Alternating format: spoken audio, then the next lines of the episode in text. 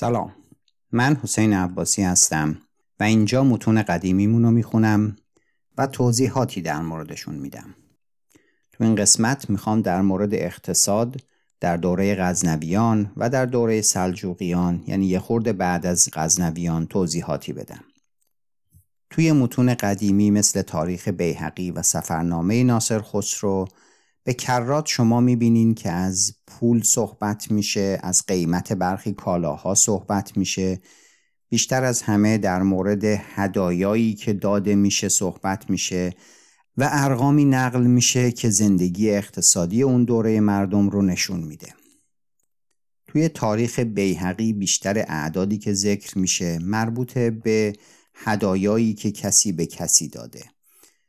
گاهگاهی قیمت بعضی از اقلام توی تاریخ بیهقی ذکر میشه. تو سفرنامه ناصر خسرو قیمت کالاها بیشتر ذکر شده. در نتیجه من این دوتا رو با هم ترکیب کردم تا یه تصویری به دست بیارم از ارزش نسبی کالاهایی که اون موقع وجود داشته و مقدار درآمد نسبی خانواده‌هایی که اون موقع زندگی میکردن. اول چند تا از معیارهایی که در اون موقع بوده رو یه خورده باید توضیح بدم. پول اون موقع درم بوده و دینار. درم پول نقره است، دینار پول طلا است. بسته به اینکه شما کجای سرزمین‌های اون دوره باشین و چه حکومتی این درم و دینار رو ضرب کرده باشه، وزن اینا و خلوصشون یه ذره با هم فرق داشته. ولی میشه گفت که به طور کلی در اون موقع درم حدود 2.3 گرم نقره بوده و دینار حدود 4.25 گرم طلا. توی متون به کرات از دینار مناطق مختلف ذکر میشه. مثلا دینار مغربی بوده که در شمال آفریقا و مصر خیلی رایج بوده. این معادل 1.17 دینار نیشابوری بوده. موقعی که میخواستن یه هدیه گرانبهایی بدن از دینار حریوه یا دینار هراتی استفاده میکردن. به نظر میرسه که خلوص طلا توی این دینار بیشتر بوده. نسبت ارزش درم و دینار توی دوره‌های مختلف متفاوت بوده و اون هم بستگی به این داشته که منابع طلا و نقره چقدر در دسترس بوده. نسبت ارزش از 1 به 10 ذکر شده تا 1 به 22 توی اون 2-3 قرن اوایل دوران بعد از اسلام. میشه گفت که نسبت 1 به 15، یعنی 1 دینار به 15 درم، در دوران غزنویان و اوایل سلاجقه رقم معقولی هست. و اما اقتصاد خانواده. تا دوران پیش از مدرن اقلام مصرفی خانواده ها تعدادش خیلی کم بوده. قبل از دوران مدرن بیشتر خانواده ها توی مناطق روستایی مانند یا شهرهای خیلی کوچیک زندگی می‌کردن. شهرهای بزرگ مثل نیشابور، مثل ری، مثل بغداد، مثل اصفهان وجود داشته، ولی اکثر مردم توی جوامع کوچکتر زندگی می‌کردن. این جوامع بیشتر جوامع کشاورزی بودن و تا حدی دامداری. مهمترین اقلام مصرفی خانواده‌ها در وهله اول غذا بوده که خب نان گندم در صدر لیست غذا قرار داره. سایر اقلام غذایی مثل شیر، ماست، کره، تخم مرغ، حبوبات، میوه ها، سبزیجات که یک خانواده میتونسته تولید بکنه به نان گندم اضافه میشده و غذا رو تشکیل میداده. این یه اصل اقتصادی هستش که وقتی که خانواده ها درآمدشون کمه، درصد بیشتری از درآمد میره سراغ اقلام ضروری مثل غذا و درصد کمتری تخصیص داده میشه به اقلام دیگه. غذا در صدر اقلام خانواده بوده و طبیعتاً یه سرپناهی، خانه‌ای بوده که خب اون موقع در جوامع کوچیک اتفاقی که میافتاده این بوده که با استفاده از یک سری از مصالح محلی، وقتی که یه خانواده نیاز به خونه داشته معمولاً کمکش میکردن اهالی جامعه و خونه رو سرهم میکردن. خونه ها هم معمولاً تشکیل می شده از یه اتاق بزرگ که بیشتر کارا اونجا بوده و معمولاً یه اتاق کوچیک هم وجود داشته و چسبیده به خونه ها جایی بوده که حیوانات رو نگه می داشتن، جایی مثل انبار بوده که اقلامی که می خواستن نگه دارن مثل گندم رو نگه می داشتن. توی اکثر مناطق مرکزی ایران خونه ها از گل و سنگ ساخته شده بوده و برای سقف هم از چوب استفاده می شده. طبیعتاً وقتی که به جاهایی که چوب بیشتر بوده میریم مثل شمال، نوع مصالح فرق میکنه. کافیه که یه نگاهی بندازیم به خونه‌های سنتی تر، مثلا خونه‌هایی که 100 سال پیش درست شده تا ببینیم که همون 1000 سال پیش هم چطور بوده. این تقریباً یه اصل شناخته شده است که سبک زندگی، یعنی مصالحی که وجود داشته برای زندگی و نوع مخارج، تقریباً در تمام دوران پیش از مدرنیته یکسان بوده. یعنی شما از چند هزار سال پیش بگیرین بیاین تا همین 200 سال پیش در اکثر مناطق ایران سبک زندگی یکسان بوده. همه جای دنیا همین جوری بوده. تغییر بزرگی که حاصل شده اینه که بعد از انقلاب صنعتی ساختار اقتصادی عوض میشه و به تبعش ساختار زندگی عوض میشه. و خب انقلاب صنعتی حدود 200 سال پیش میاد توی اروپای غربی و حدود 100 سال پیش هم وارد سایر جوامع میشه. و اما غذا. در مورد غذا میریم سراغ نان و نان گندم که اصلی ترین بخش مواد غذایی بوده که در ایران وجود داشته و خانواده ها مصرف میکردن. برآوردها نشون میده که یه خانواده 6 تا 8 نفره که تقریبا میشه گفت متوسط بعد خانواده در اکثر خانواده های ایران بوده، به 1000 من گندم در سال نیاز داشتن. یعنی روزی حدود 2/7 من، ماهی حدود 80 من و میدونیم که من یعنی حدود 3 کیلو. طبیعتا من هم در مناطق مختلف متفاوت بوده. منی که ما بیشتر استفاده میکنیم همین من تبریز هست که 3 کیلوه و این 3 کیلو به نظر میرسه که غالب بوده در مورد واحد من که جاهای مختلف استفاده میشده.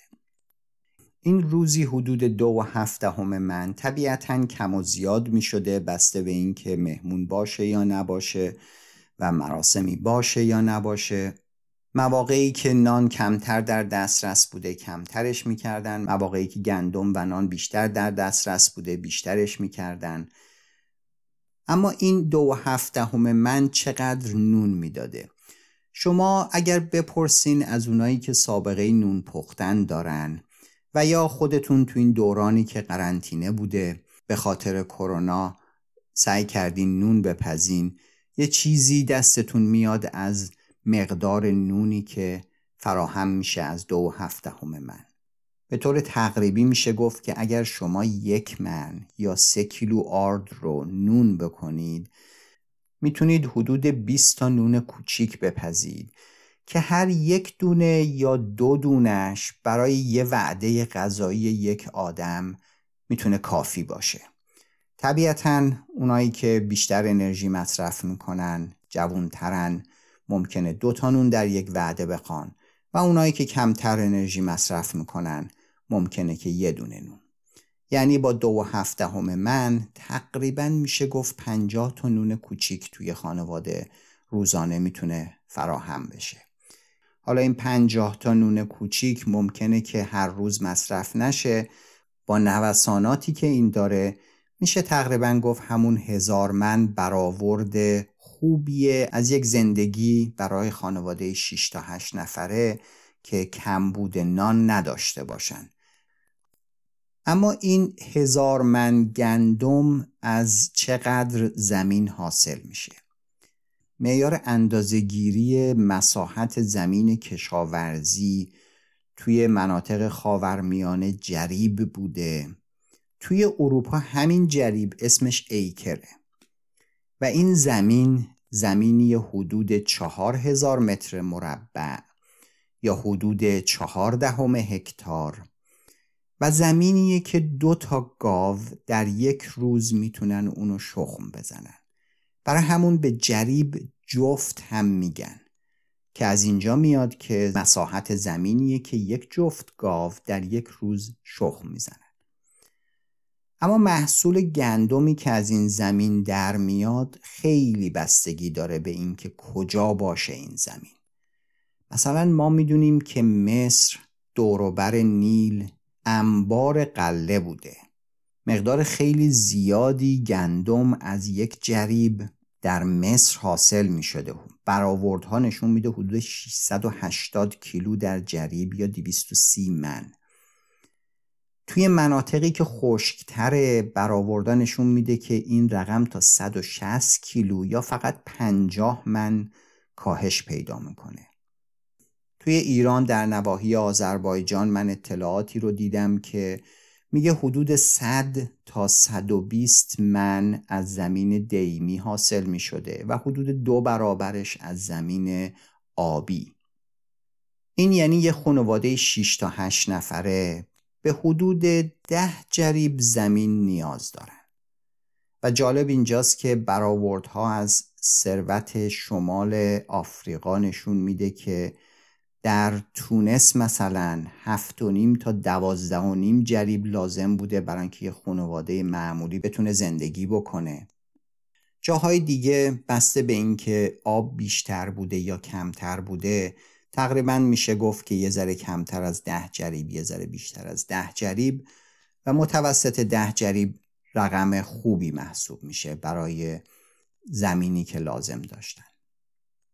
حالا اگه بخوام اینا رو خلاصه بکنم میتونم بگم که در دوران پیش از انقلاب صنعتی بیشتر مردم تو جوامع کوچک زندگی میکردن، از روستاهای حدود 200 نفره تا شهرک‌های مثلا چند هزار نفره و منبع اصلی تولید در این جوامع زمین بوده که گندم میکاشتن و بعضی محصولات دیگه، در کنارش حیوانات خانگی نگه میداشتن.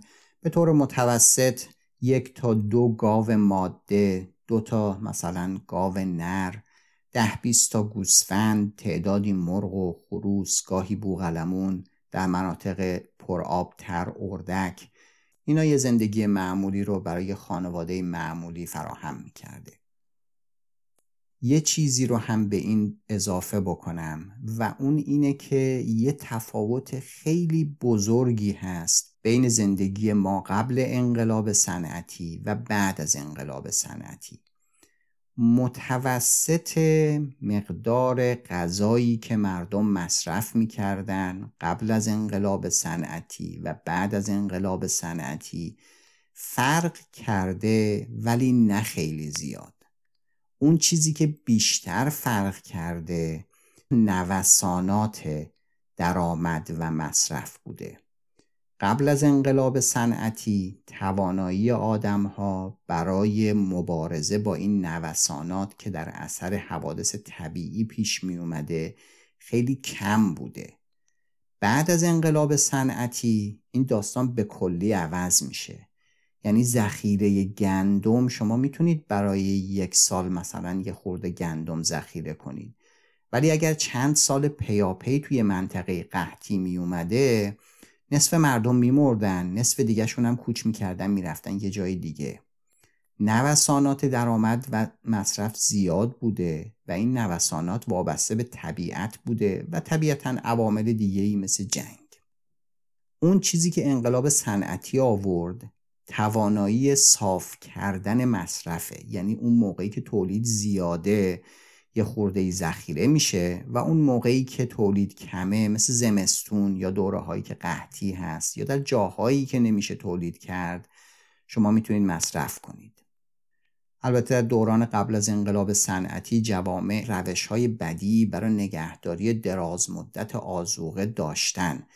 همین ترشی درست کردن، خشک کردن میوه‌ها و سبزیجات، درست کردن ماست و بعد چکیده کردن اون، یا مثلا تبدیل شیر به ماست و بعد تبدیلش به کره و پنیر با نمک زیاد، نمک سود کردن بعضی از اقلام غذایی مثل گوشت و ماهی، استفاده از چاه که طبیعتاً خنک‌تر بوده برای حفظ دراز مدت‌تر گندم. اینا تکنولوژیایی بوده که زمان قدیم وجود داشته برای نگهداری دراز مدت آذوقه و بعضیاش به ما رسیده.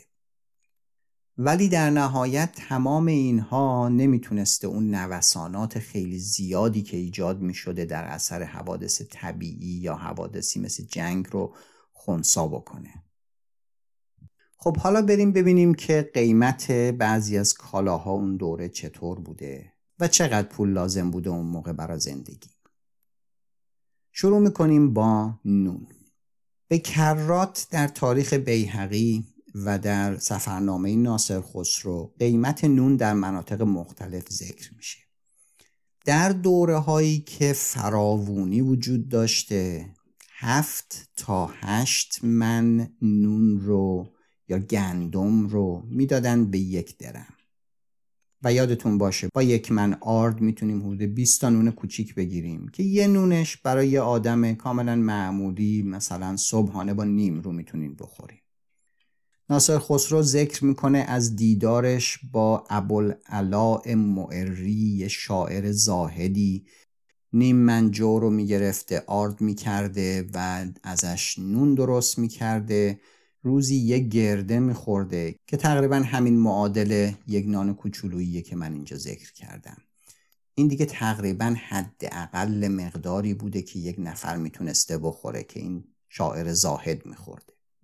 وقتی که نان یه ذره گرونتر میشده 1 من نان میشده 1 درم و خیلی جاها این مقدار این رقم ذکر میشه که 1 من نان 1 درمه.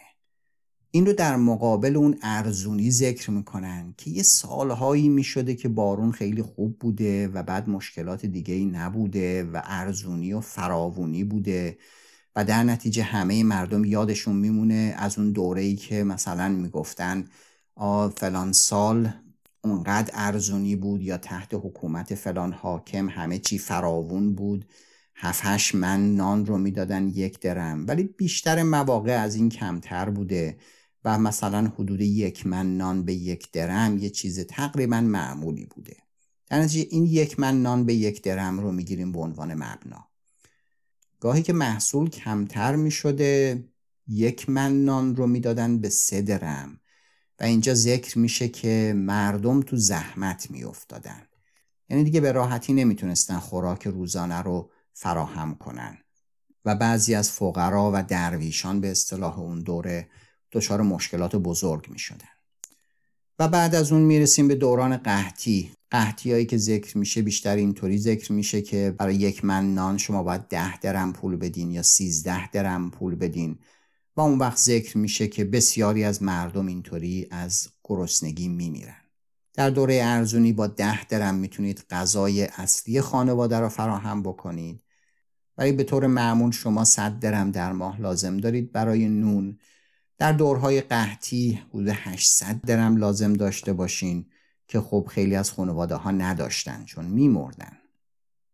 همه اینا رو که بذاریم کنار هم و با توجه به اینکه مواد غذایی اون موقع مهمترین قلم هزینه‌ای بوده و حالا هزینه‌های دیگه هم طبیعتاً وجود داشته، اینا رو که بذاریم کنار هم بیشتر خانواده‌ها یه چیزی حدود 200 درم تا 500 درم در هر ماه مخارج داشتن. این برآورد نسبی منه از میزان درآمد و هزینه‌ای که خانواده‌ها در ماه توی اون دوره داشتن. یه جایی توی تاریخ بیهقی قیمت زمین ذکر میشه.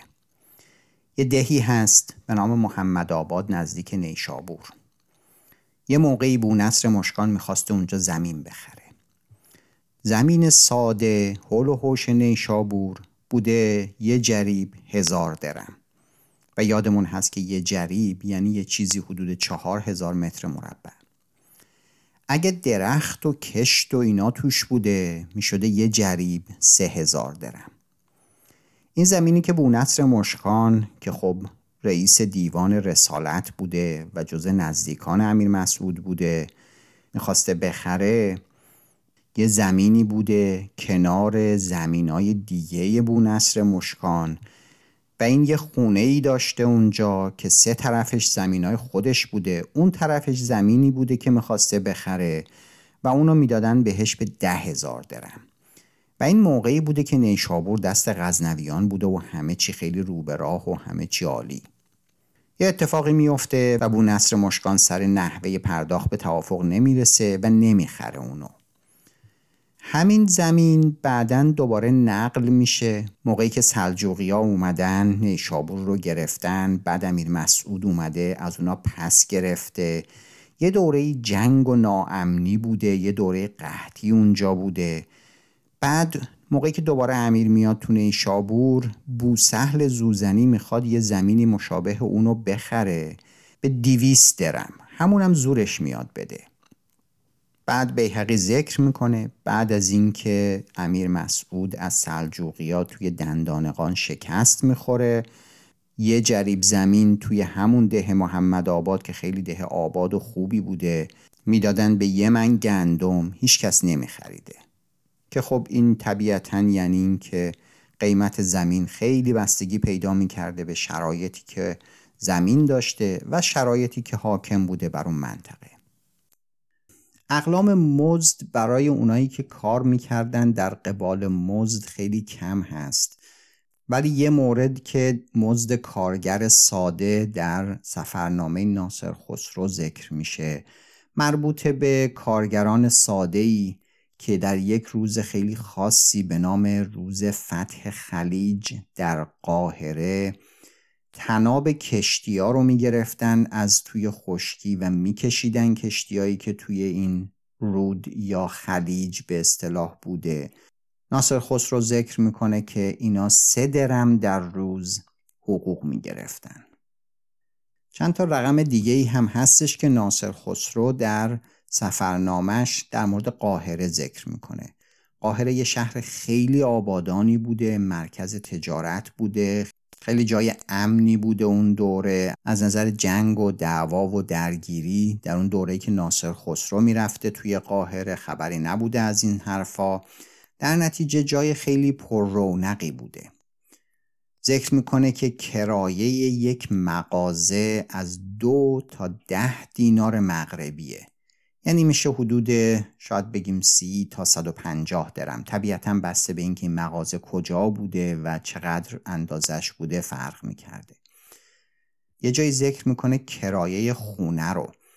جالب اینجاست که اونجا یه خونه 4 طبقه‌ای رو ذکر میکنه که 3 طبقه‌اش رو داده بوده به ماهی، هر طبقه‌اش 5 دینار، یعنی حدود 75 درم که رقم معقولی به نظر میاد. همونجا ذکر میکنه که یه سری سقا وجود داشته که میرفتن آب آشامیدنی میآوردن و توی خیابونای قاهره میفروختن و اینا آب رو توی سبوی برنجی میآوردن. و ذکر میکنه یه زنی بوده در قاهره که 5000 تا از این سبوها داشته و هر کدومش رو ماهی 1 درم کرایه میداده. کرایه این سبوهای برنجی 1 درم در هر ماه بوده و خب در نظر بگیریم که قیمت آب هم خیلی کمتر از 1 درم بوده، میتونیم در نظر بگیریم که هر سقایی یه چیزی شاید حدود 100 درم میتونسته در ماه از اینا درآمد کسب بکنه.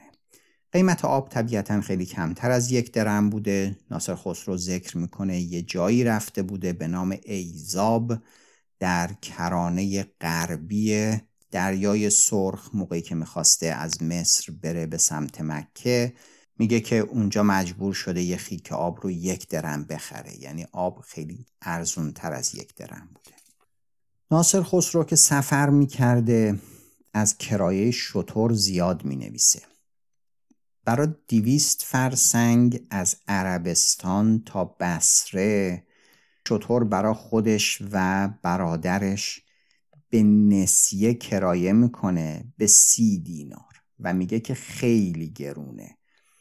این دیگه حد اکثر بوده و خب البته مسافت هم خیلی طولانی بوده، از عربستان تا بصره حدود 200 فرسنگ بوده. تو مسافت های کمتر رو مثلا با 1.5 دینار ذکر میکنه. از ساحل دریای سرخ در شبه جزیره عربستان از محلی به نام جار به مکه در زمان حج که خب تقاضا زیاد بوده کرایه 5 دینار بوده. یه راهنمایی ناصر خسرو استخدام میکنه که اونو از عربستان رد کنه به 10 دینار. امیر مصر هر سال یه لشکری فراهم میکرده با کلی هدایا و اینا رو میفرستاده به مکه. افرادی که میخواستن برن مکه با پشتبانی این لشکر میرفتن اونجا و به هر کسی که با این لشکر میفرستاده که یه سفر حدود 2 ماهه بوده 20 دینار میداده. 20 دینار میشه حدود 300 درم که باز هم با اون رقمایی که قبلا ذکر کردم میخونه. ناصر خسرو میرسه به بصره. بعد از ماه‌ها سرگردونی توی عربستان خیلی بینوا شده، اونقدر وضعش بده که تو حموم راش نمیدن، حتی با وجود اینکه یه چند تا درهم داشته. بعد اون وقت به یه واسطه‌ای با وزیر احواز که توی بصره بوده آشنا میشه و وزیر احواز 30 دینار یعنی حدود 450 درهم به اون میده که این نونوار میشه. یعنی شما با 30 دینار اگه یکی بهتون میداده میتونستید کاملا نونوار بشید و شبیه کسی بشید که میتونه حالا به عنوان یه شخص عالم بره به دیدار یه وزیری. اینا اقلامی بوده که از زندگی‌های معمولی میشه در آورد. بیشتر اطلاعاتی که ما داریم در مورد افرادیه که در دربار بودن. اول مواردی رو بگم که طرف در دربار بوده ولی یه جوری مهمون بوده، یعنی اینکه هیچ منصب خاصی نداشته. 2 مورد از این ذکر میشه. یکی بلعسکر پسر والی مکران در دربار محموده. اونجا اومده بوده به واسطه دوستی محمود با پدرش اونجا ساکن بوده. یه مورد دیگه هم بوده که برادر یه امیری در دربار حاکم گرگان بوده. اینا هر 2 مورد ذکر میشه که اینا ماهی مشاهره یعنی همون حقوق ماهیانه حدود 5000 درم میگرفتن. احتمالا خودشون یه داراییایی داشتن ولی برای کسی که توی دربار بوده و منصبی هم نداشته 5000 درم یعنی میتونستن باهاش یه زندگی نسبتاً حالا مناسب با دربار برای خودشون دست و پا کنن. ناصر خسرو ذکر میکنه که امیر مصر به بزرگزادگان مشاهره میداده، یعنی همین ماهیانه حقوق میداده و این مشاهره یا حقوق ماهیانه از 500 دینار تا 2000 دینار متفاوت بوده. طبیعتاً اونایی که یه ذره مقامشون پایین تر بوده 500 دینار میگرفتن که باز هم میشه حدود 7000-7500 درم تا 2000 دینار. قاضی القضات مصر از اونایی بوده که زیاد میگرفته که 2000 دینار در هر ماه میگرفته. امیر مکه از امیر مصر مشاهره میگرفته و اون 3000 دینار میگرفته. اینا ارقامیه که به اصطلاح به درباریان و بزرگزادگان به عنوان حقوق مثلا داده میشده. یه چیز جالبی که وجود داشته اینه که وضعیت بعضی از شاعرها در دربار خیلی خوب بوده. اینا می اومدن یه شعری می خوندن به مناسبت‌های مختلف و بعد امیر خیلی سخاوتمندانه به اینا پول می داده. یه شاعر معروفی رو بیهقی ذکر میکنه در دربار که 1000 دینار مشاهره داشته و گاهی همین شاعر تا 300 دینار هم یه شب میبینید که یه دفعه سله میگرفته، یه مناسبت خاصی یه شعری میگفته. بیهقی ذکر میکنه که یه فردی بوده بربط نواز و خیلی خوش سخن بوده.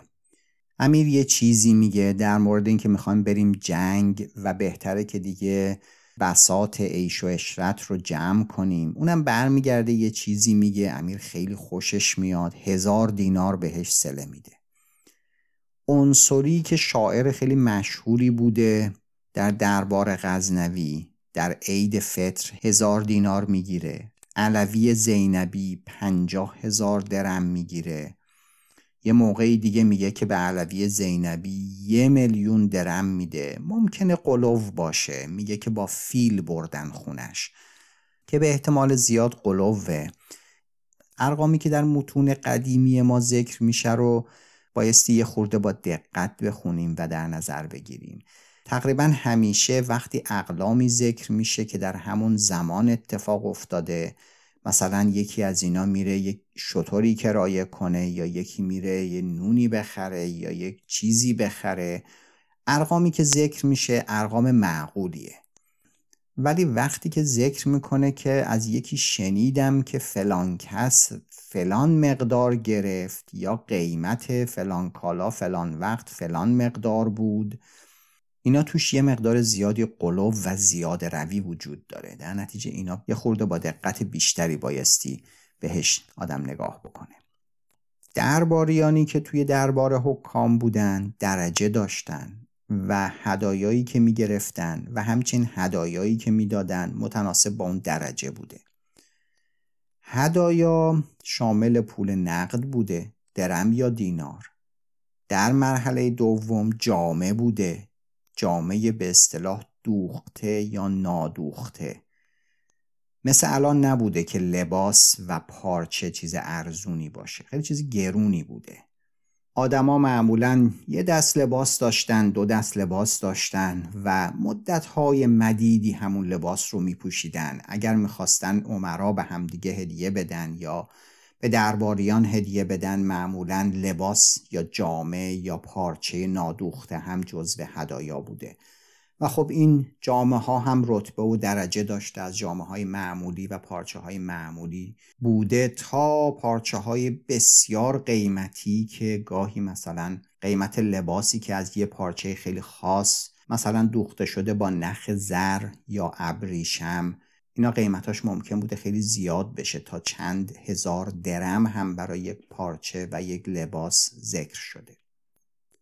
از افرادی که به کرات قیمت هدایاشون توی تاریخ بیهقی ذکر میشه، خبررسانها و رسولها و نامه‌برها بوده. برای نامه‌ای تقریبا مهم به یه نوع نامه رسون که بهش رکابدار میگفتن 2000 درم میدادن.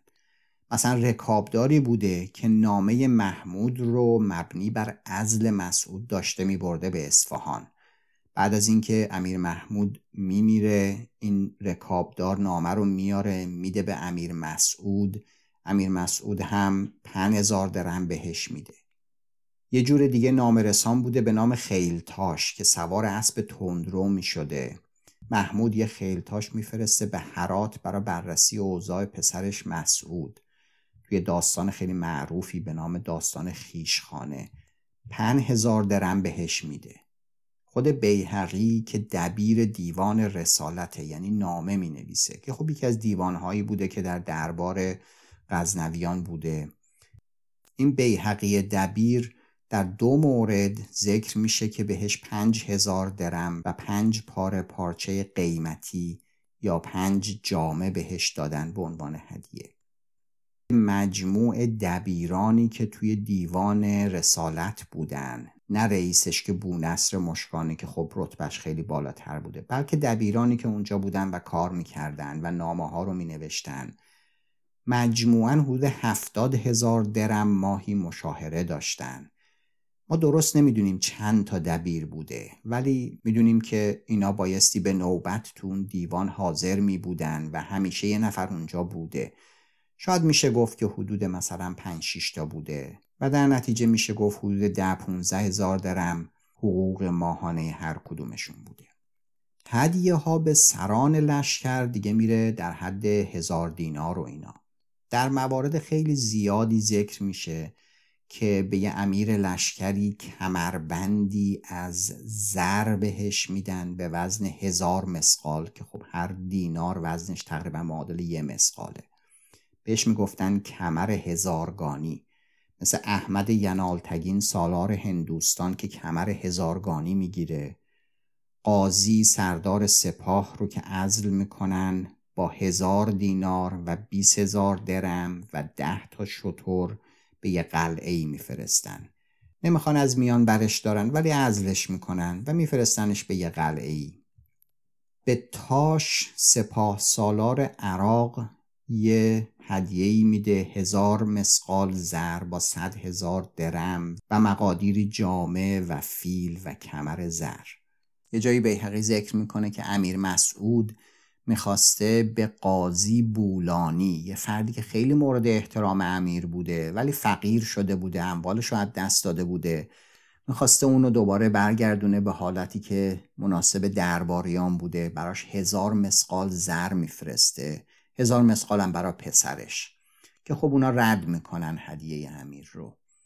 هدایا برای رسول خلیفه بغداد خیلی فرق میکرده با رسولانی که به جاهای مختلف میفرستاده. میدونیم که به طور رسمی سلطان محمود و سلطان مسعود منصب از خلیفه بغداد میگرفتن و این رو یه جوری موجب مشروعیت خودشون میدونستن، براش خیلی اهمیت قائل میشدن، خیلی دوست داشتن که از طرف خلیفه بغداد تأیید بشن. امیر مسعود به رسول خلیفه یه جا 500 دینار میده و 100,000 درم و چند تا اسب و 20 تا جامه قیمتی. وقتی که رسول خلیفه حکم خلیفه رو برای مسعود میاره 200,000 درم میده، باز با اسب و جامه و عطر. افرادی که برای وزارت انتخاب میشدن که بالاترین منصب بعد از امیر بوده، اونا هدایا باز هم فرق میکرده. احمد حسن وزیر اول مسعود بوده. این احمد حسن در دوران محمود هم وزارت داشته، خیلی آدم شاخصی بوده. محمود برش خشم میگیره، برکنارش میکنه، ولی مسعود وقتی که به سلطنت میرسه دوباره میارتش و وقتی که به دربار امیر مسعود میرسه یک گوهر به قیمت 10,000 دینار جلوش میذاره. یه وزیر دیگه ای ذکر میشه، احمد عبدالصمد، که بعد از درگذشت احمد حسن به وزارت میرسه و این احمد عبدالصمد وزیر خوارزمشاه بوده. از نظر سابقه به اندازه احمد حسن نبوده ولی خب داشته به عنوان وزیر انتخاب میشده. هدیه میاره 1000 دینار گوهر، امیرم 1000 دینار بهش میده. بعد دوباره وقتی که وزارت میگیره دوباره 1000 دینار میگیره و اون هم 1000 دینار و 500 دینار میده به خزانه امیر. یه رسمی وجود داشته که وقتی که یه نفر به یه مقامی منصوب میشده بقیه هم بهش هدیه میدادن. احمد حسن وزیر شاخص امیر مسعود وقتی که وزیر میشه براش هدیه میارن. بعضی مواقع رسم بوده که این هدایایی که بقیه برای یه نفر میارن رو بفرستن به خزانه. احمد حسن این رسم رو رعایت میکنه. بعضیا رعایت نمیکردن، بعضیا رعایت میکردن. احمد حسن اینو میفرسته، فهرست میکنه، میفرسته به دربار. بعد امیر بهش 10,000 دینار و 500,000 درم میده، 10 تا غلام ترک قیمتی میده، 5 تا اسب، 10 تا شتر و کلی چیزای دیگه میده که خب وزیرش شده بوده. یکی از موارد دیگه‌ای که ذکر میشه میزان مهریه زن امیره. امیر دختر خان ترکستان رو برای خودش تقاضا میکنه و مهریه 50,000 دیناری میذاره. برای پسرش هم یکی از نزدیکان امیر رو خواستگاری میکنه و مهریه 30,000 دیناری میذاره. یه جایی هم هستش که بیهقی از دختر امیر گرگان که میارنش به عنوان زن امیر مسعود یاد میکنه که جهیزیه خیلی مبسوطی آورده معادل 10 میلیون درم، که خب به نظر میرسه یه مقداری اینجا قلوف بوده باشه. ما بعضی از اقلام مالیاتی داریم که نشون میده ثروت مناطق مختلف و افراد مختلف چطور میتونسته باشه. مثلا مالیات از یکی از متمولین به نام ابو مطیع سگزی ذکر میشه که 16,000 دینار بوده. یه نفر بوده به نام بوسعید که دارایی‌های امیر در غزنین رو میچرخونده و خب منافعش رو باید میفرستادن برای امیر تحت عنوان مالیات. اینو ذکر میکنن سالی 17 میلیون درهم. میدونیم مناطق مختلف مالیات میدادن. یه جا ذکر میشه که آل بویه سالی حدود 4 میلیون درم به سامانیان میدادن. مالیات اصفهان ذکر میشه که حدود 200,000 دینار بوده، 10,000 تاقه جامه. از آمول و اون مناطق اطراف آمول که میگن جای ثروتمندی بوده به زور حدود 160,000 دینار میگیرن که این 160,000 دینار میشه حدود مثلا 2,500,000 درم. آمول و گرگان و طبرستان اونجا جای ثروتمندی نسبتاً بوده. امیر مسعود وقتی که پول کم میاره را میفته، لشکرکشی میکنه به آمول، میگه که از هر آمولی و هر طبرستانی 1 دینار میگیریم، میشه 1,000,000 دینار. بعد مالیات مینویسه 1,000,000 دینار، 1000 تا جامعه رومی، 1000 تا قالی، 5000 تا جامعه کتانی، که خب اینقدر نداشتن و به زور که دیگه گرفتن هر چی که تونستن، شده 160,000 دینار. دارایی هایی که افراد ثروتمند و درباریان داشتن هم چند جا ذکر میشه. مثلا یه بازرگان ثروتمند در حد و حدود 50,000 دینار ثروت داشته.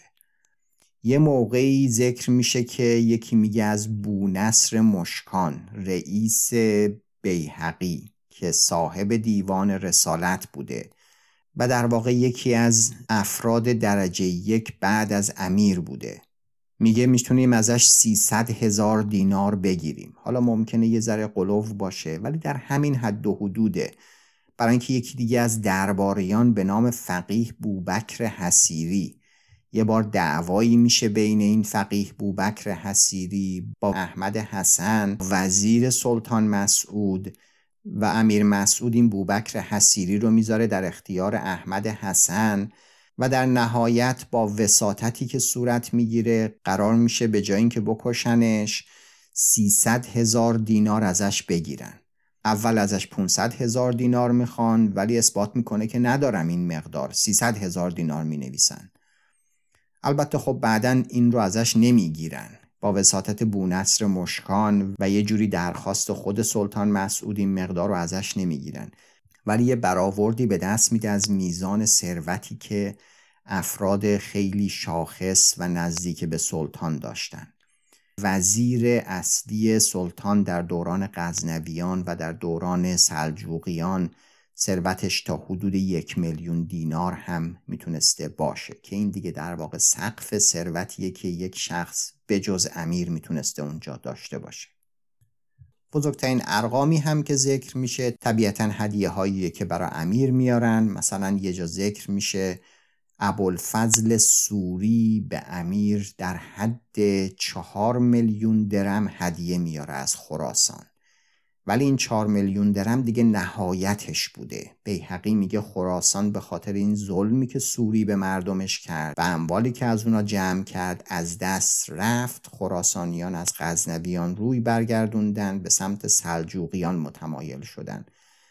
البته احتمالاً چند برابر اینو گرفته بوده، شاید 10,000,000 گرفته بوده، 4,000,000شو میده به امیر، بقیهش برای خودش. اینا دیگه اقلام بزرگی هستش که در مورد مالیات و هدیه ذکر میشه. یه جایی هم ذکر میشه که 4 سال تمام برای یه کوشک، یعنی یه مجموعه ساختمان و باغ که برای سلطان مسعود دارن میسازن هزینه میکنن و برآوردها اینه که حدود 7,000,000 درم اینجا هزینه شده. هدایایی که معمولاً می آوردن پول نقد بوده، دینار بوده، ولی وقتی که هدیه برای امیر می آوردن یا مثلا هدیه امیر به خلیفه می فرسته، اقلام غیر نقد خیلی زیادی توش بوده، اقلام خاص خیلی زیاد توش بوده، شامل جواهر می شده، غلام و کنیز می شده. مثلا می دونیم که علی ابن عیسی ابن ماهان والی خراسان به مأمون هدیه میفرسته، 1000 تا غلام بوده، 1000 تا کنیز بوده، هر کدوم از اینا پارچه های زربفت قیمتی دستشون بوده، چندین اسب و شتر و فیل بوده، انواع و اقسام جواهرات مختلف بوده، انواع شمشیر و تیغ بوده. هر منطقه یه چیز قیمتی داشته که اینا جمع می کردن. از چین کالاهای چینی می آوردن، خیلی قیمتی بوده، اونا رو برای مثلا امیرا و برای خلیفه می زاشتن. هدیه‌ای که برای خلیفه می فرستادن به جز حالا ارزش مالی، یه موارد خاصی رو هم شامل می شده. وزیر امیر مسعود به امیر مسعود میگه که رسمه که برای خلیفه بغداد رنگ آبی بفرستن. یه مادهی بوده به نام نیل که رنگ آبی بوده. 20,000 من نیل برای خلیفه میفرستن و از هر چیزی هم بهتریناش رو انتخاب میکردن میفرستادن. مثلا غلام و کنیز که برای خلیفه میفرستن بهترین غلام و کنیزا رو میفرستادن. ظاهرا قیمت یه غلام یا یه کنیز به طور متوسط اون موقع حدود 300 درم بوده، ولی یه جا ذکر میشه که بهترین کنیزا که کنیزای ترکی بودن که از قسمت‌های بالای ماوراءالنهر به اسیری میگرفتن میآوردن میفروختن، قیمت یک کنیز ممکن بوده تا 3,000 دینار هم باشه و اینا رو دستچین میکردن میفرستادن برای امرای ثروتمند و برای خلیفه. این در واقع یه شمایی از ارزش کالاهایی که اون موقع داره رد و بدل میشه و دارایی‌هایی که وجود داشته. اگه بخوام در مورد بودجه سالانه یه حکومتی مثل حکومت غزنویان صحبت بکنیم، موارد نامشخص خیلی زیاده. یه رنج خیلی وسیعی رو میشه ذکر کرد. برای اینکه سقفی از این بودجه به دست بیاریم، میتونیم به بعضی از متون دیگه مراجعه بکنیم. توی متنی بودجه امپراتوری عباسی در اوایل دوران هارون الرشید حدود 530 میلیون درم ذکر میشه و همونجا ارزش درم و دینار 22 درم بر یک دینار ذکر میشه، یعنی حدود 24 میلیون دینار بودجه امپراتوری عباسی بوده در اوایل دوران هارون، که این میشه حدود 170 تا 193 قمری. یه خورده که میایم جلوتر، سال حدود 306 هجری دوران المقتدر، این بودجه امپراتوری عباسی برآورد شده که 15 میلیون دینار بوده، یعنی کم شده. میدونیم که هارون الرشید خیلی خلیفه مقتدری بوده، بعداً به تدریج از اقتدار خلفای عباسی کم شده. در مورد غزنویان هم خیلی مهمه که به کی داریم نگاه میکنیم. سلطان محمود قطعاً مقتدرترین سلطان غزنوی بوده، خیلی ثروتمند بوده. در حمله هایی که کرده به هندوستان ثروت عظیمی جمع کرده آورده. از یه معبدی به نام معبد نگارپوت هند 70 میلیون درم و 70,000 من طلا و نقره میاره. توی متنی ذکر شده که از حمله به سومنات 20 میلیون دینار برمیداره میاره. احتمالاً قلوه. تو همین متن چند جای دیگر رو که چک کردم من دیدم که دینار رو با درم اشتباه کرده. مثلا یه جایی که تو متن بیهقی نوشته شده 4 میلیون درم، تو این کتاب نوشته شده 4 میلیون دینار که فرقش خب 10-20 برابره. یه جای دیگه مولتان که قرار بوده به سلطان محمود خراج بدن و نمیدن، سلطان محمود میره اونجا جریمه‌شون میکنه 20 میلیون دینار که خب احتمالاً درست نیست، احتمالاً این 20 میلیون درمه. ولی سلطان محمود خیلی سلطان مقتدری بوده، جاهای مختلف رو فتح کرده بوده. آماری که از فتح ری وجود داره اینه که 500,000 دینار جواهر گیرش میاد، 260,000 دینار پول گیرش میاد، کلا نزدیک 800,000 دینار از فتح ری به دست میاره. با در نظر گرفتن همه این عوامل میتونیم برآورد بکنیم که ارزش سالانه دارایی هایی که وارد خزانه یه سلطان مقتدری مثل محمود می شده شاید چیزی در ابعاد 100 تا 200 میلیون درم بوده که در اندازه های خزانه خلیفه‌ای مثل هارون قطعا نبوده، ولی در اوج قدرتش شاید با خزانه خلفای بعدی مثل المقتدر یا القائم بالله قابل مقایسه بوده. وقتی که به سلطان مسعود میرسیم، اوایل که سلطان مسعود حکومت رو از پدر به ارث میگیره، خیلی جاها باجگزار و خراجگزارش بودن و براش پول میفرستادن. به تدریج این کم میشده. از تعداد سربازانی هم که در اواخر دوره میتونسته بسیج کنه برای لشکرکشی کاملا معلومه که تواناییش به سرعت کاهش پیدا کرده. در نتیجه برای مسعود شاید زیر 100 میلیون درم یه برآورد قابل توجهی باشه. و خب مسعود در اواخر عمرش فقط به غزنه و حول و حوش غزنه بسنده میکنه. سایر امرای غزنوی هم تو همون حول و حوش بودن و طبیعتاً منابع در اختیارشون خیلی کمتر شده بوده. سلجوقیان که بعدن میان سر کار و تمام مناطق خراسان و ماوراء النهر و ری و جبال و آذربایجان و حتی بعدن میرن تا طرفای عراق و اینا رو هم میگیرن، باز دوباره منابع مالی بیشتری نصیبشون میشه و ابعاد خزانهشون میرسه شاید به همون چند صد میلیون درهم. این در واقع میشه بودجه‌ای که امرا و سلاطین اون موقع در اختیار داشتن. در آخر این مطلب، چون مبحثمون مبحث اقتصادی بود و هر موقع که بحث اقتصاد و دولت و حکومت میشه پای اختلاس هم در میون میاد، شاید بد نباشه یه مورد اختلاس که توی تاریخ بیهقی ذکر شده رو هم اینجا بگیم. سعید صراف منهی لشکر امیر مسعود بوده. منهی یعنی جاسوس. همه جا جاسوس داشتن. امیر مسعود حاجب سباشی رو میفرسته به نیشابور با یه لشکری و خب طبیعتاً جاسوس هم فرستاده که بهش خبر بده که اون چه کار میکنه. سعید صراف یعنی این جاسوس به امیر مسعود مینویسه که این حاجب سباشی لشکر رو سرگردان میکنه، هی لشکر رو از این بر به اون ور میبره. مینویسه که این حاجب سباشی 1000 تا شتر داره که مال خودشه و با این شترها قله این بر اون ور میبره و برای اینکه بتونه این قله ها رو گرونتر بفروشه لشکر رو از جایی که 7 من گندم به درمی میفروشن میبره به یه جایی که منی نان به درمی میفروشن. یعنی از یه جایی که ارزونیه ورمی داره لشکر رو میبره یه جای دیگه که گرونیه که بتونه اون گندمایی که با شتراش داره این بر اون ور میبره رو به قیمت بالا به لشکر بفروشه. یعنی به نظر میرسه که اختلاس خیلی همچین چیز سابقه داری همه جا بوده. البته حالا بعدن ذکر میشه که این سعید صراف با اون حاجب سباشی مشکل داشته و این گزارش رو میداده، ولی صرف این که یه چنین گزارشی ذکر میشه و امیر مسعود هم به حاجب سباشی بدبین میشه نشون میده که چنین وقایعی خیلی هم عجیب و غریب نبوده، اتفاق میافتاده.